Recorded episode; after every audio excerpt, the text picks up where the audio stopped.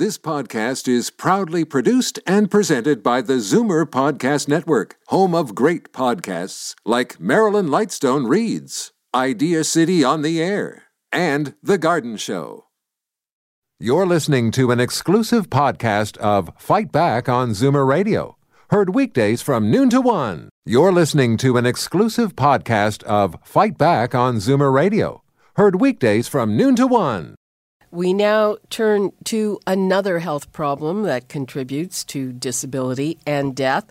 Older Canadians are over medicated. More than one in three Canadian Zoomers fill prescriptions for what are considered to be risky medications that researchers now believe should be avoided in patients over the age of 65.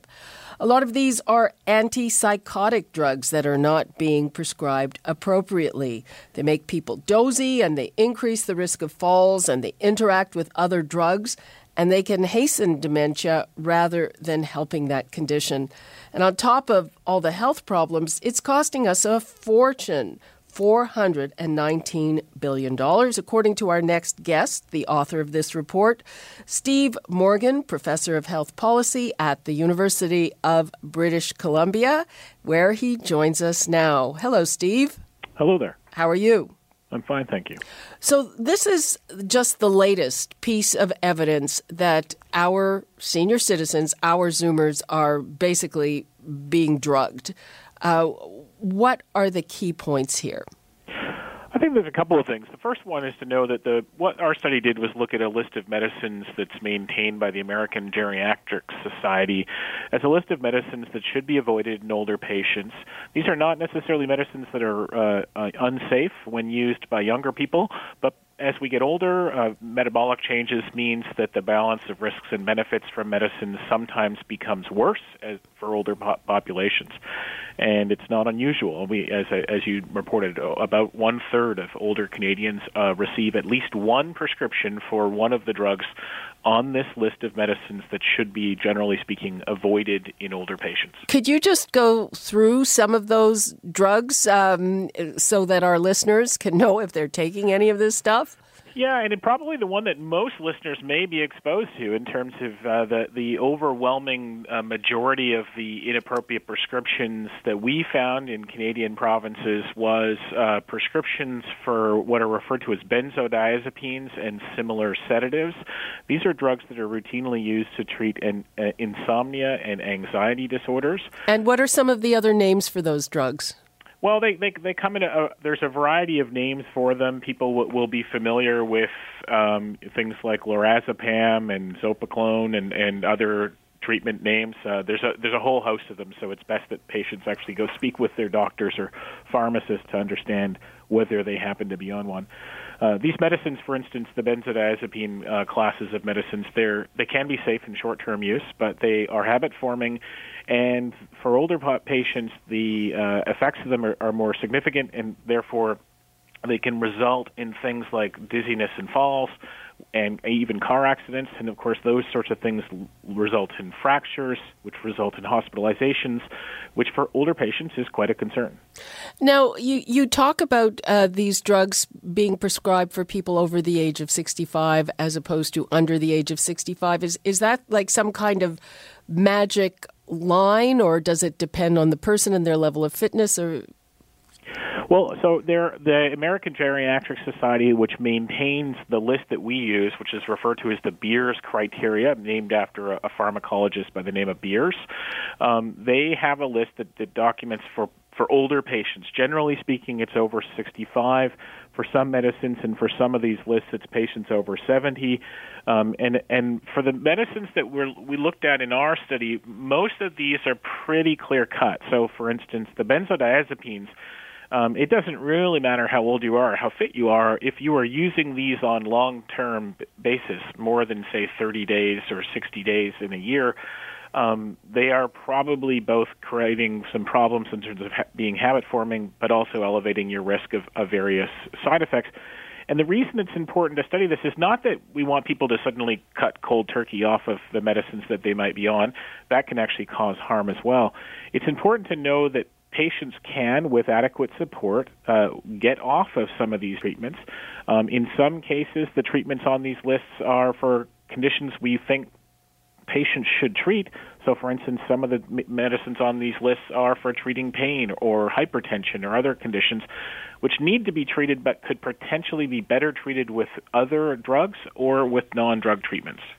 Right. Um, is part of the problem, you know, often people get a prescription and they just keep taking the stuff rather than reviewing uh, every once in a while. You know, is does it make sense? Should I still be on this?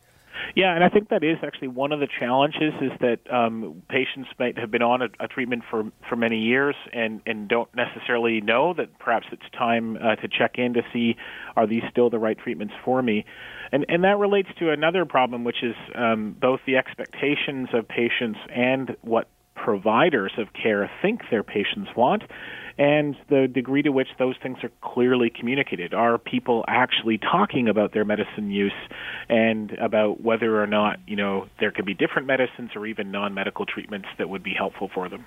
So uh, you've mentioned the uh, benzodiazepines. What are some of the other drugs that, that people should be careful about? Well, again, uh, important for people to, to speak with their, their pharmacists, doctors, or nurses about their particular regimen. But there are some uh, treatments, for, for instance, is a particular hypertension treatment called nifedipine, which in older patients can, uh, in some sense, be uh, too good in the sense that people uh, can have episodes of severe low blood blood pressure, which can be quite pro- problematic. And there are again other treatments that the patients could be switched to. There are some of the older antidepressants referred to as tertiary tricyclic antidepressants or TTAs. Um, again, in older populations, those medicines uh, sh- can and, and, and should be substituted for uh, uh, newer types of antidepressants or for cognitive behavioral therapy or other treatments that might be effective as well. Okay, I'm going to uh, give the numbers out again. If people have comments or questions, maybe they want to know if they happen to be on a drug that maybe they should not be on. It's 416 360 0740, toll free 1 744 740. And I'm on the line with Steve Morgan at the University of British Columbia, and we were talking about uh, medications that people should not be on past the age of 65 and how many people are on those meds and how much they cost. Uh, Steve Morgan, $400 million? Yeah, it's quite a number, isn't it? This is four hundred million dollars just for the prescriptions themselves. Uh, we were surprised. In fact, ours is the first study ever to calculate this for Canada, um, but it's real money. Uh, four hundred million dollars is a lot of investment. And secondary to that is that if you added the expected costs in terms of the adverse events that associ- are associated with using risky medicines, we estimate that Canada wide that adds about a 1.4 billion dollars in additional hospital costs that stem from falls, fractures, and other adverse events from using uh, these medicines. So in total, we're looking at nearly $2 billion likely being spent in our healthcare system as a consequence of these potentially inappropriate prescriptions, which is a significant amount of money, not to mention, of course, the health uh, and well-being of the patients that can be affected by these. Okay, so um, you're telling us, but but shouldn't there be some kind of guideline or directive to GPs? I'm I'm pretty sure that they would be the ones prescribing most of this. Yeah, and there are. I mean, the, the documents that we use, referred to as the Beers criteria from the American Geriatric Society, they're fairly widely available. In fact, I've got a handheld version of them uh, right now in my hands, uh, and these can be available to doctors in their offices. The problem is more about the sort of system and, and the culture of medicine use.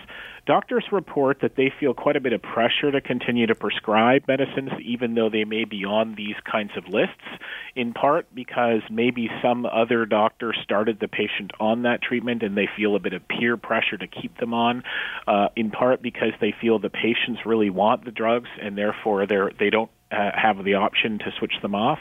And then partly because, this is, I think, in Canada, an important issue is that um, Whereas seniors in many provinces might have reasonable drug coverage, they may not have coverage for things like the counseling or other therapies that would help them get off of some of these medicines. So wow. doctors report that, well, maybe they'll just stick with the use of the medicine because these other services just aren't uh, available, or at least not available to many people who don't have uh, private insurance to cover them. Mm-hmm. And are, are, is it also that people might be resistant uh, if they're uh, you know, you're making it sound like they're addicted to some of these drugs.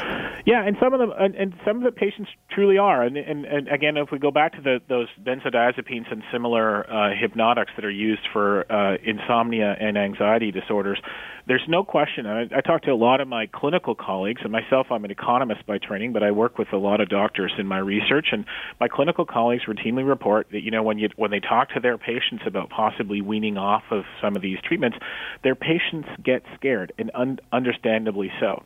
However, uh, Cara Tannenbaum, a geriatrician and one of the co-authors of my study, who's a professor at Mc- uh, McGill University, uh, she's run a very uh, interesting clinical trial in Quebec that showed that you can actually empower patients, families, and healthcare providers to effectively wean off these treatments without the kinds of side effects that I think patients are fearful of.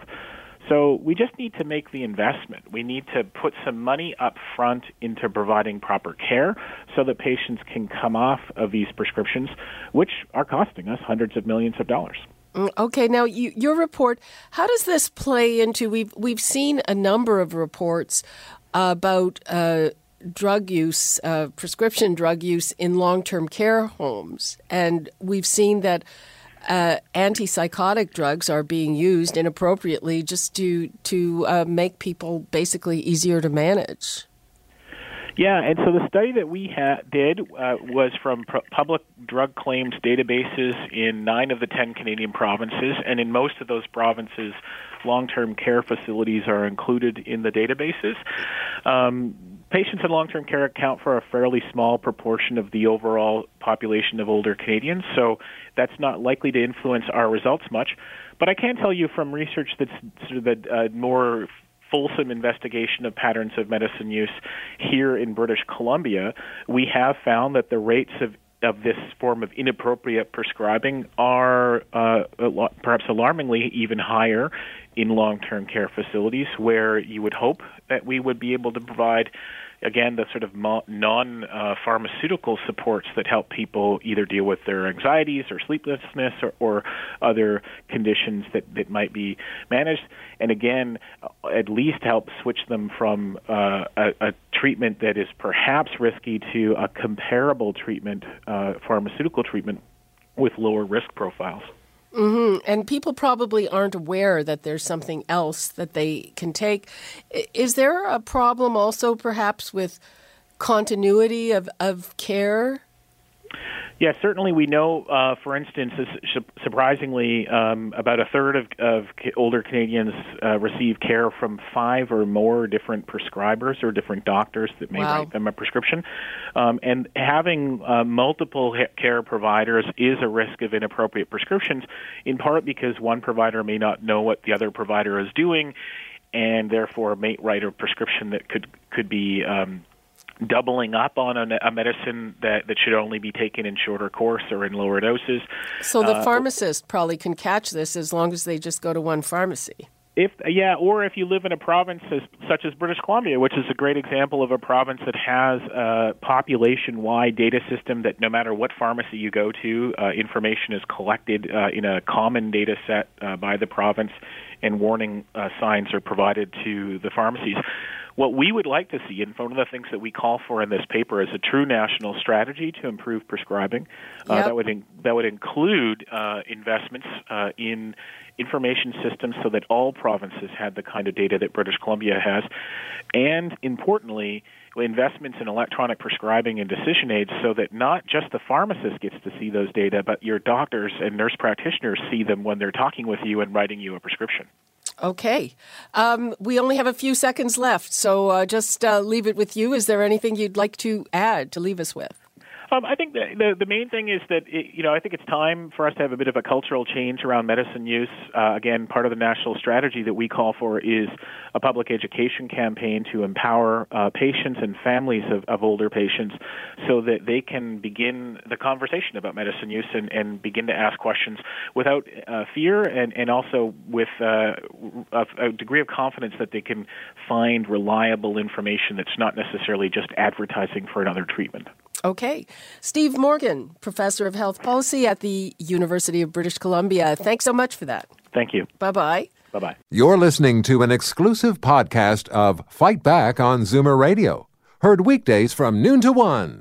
You're listening to an exclusive podcast of Fight Back on Zoomer Radio, heard weekdays from noon to one. You're listening to an exclusive podcast of Fight Back on Zoomer Radio, heard weekdays from noon to one.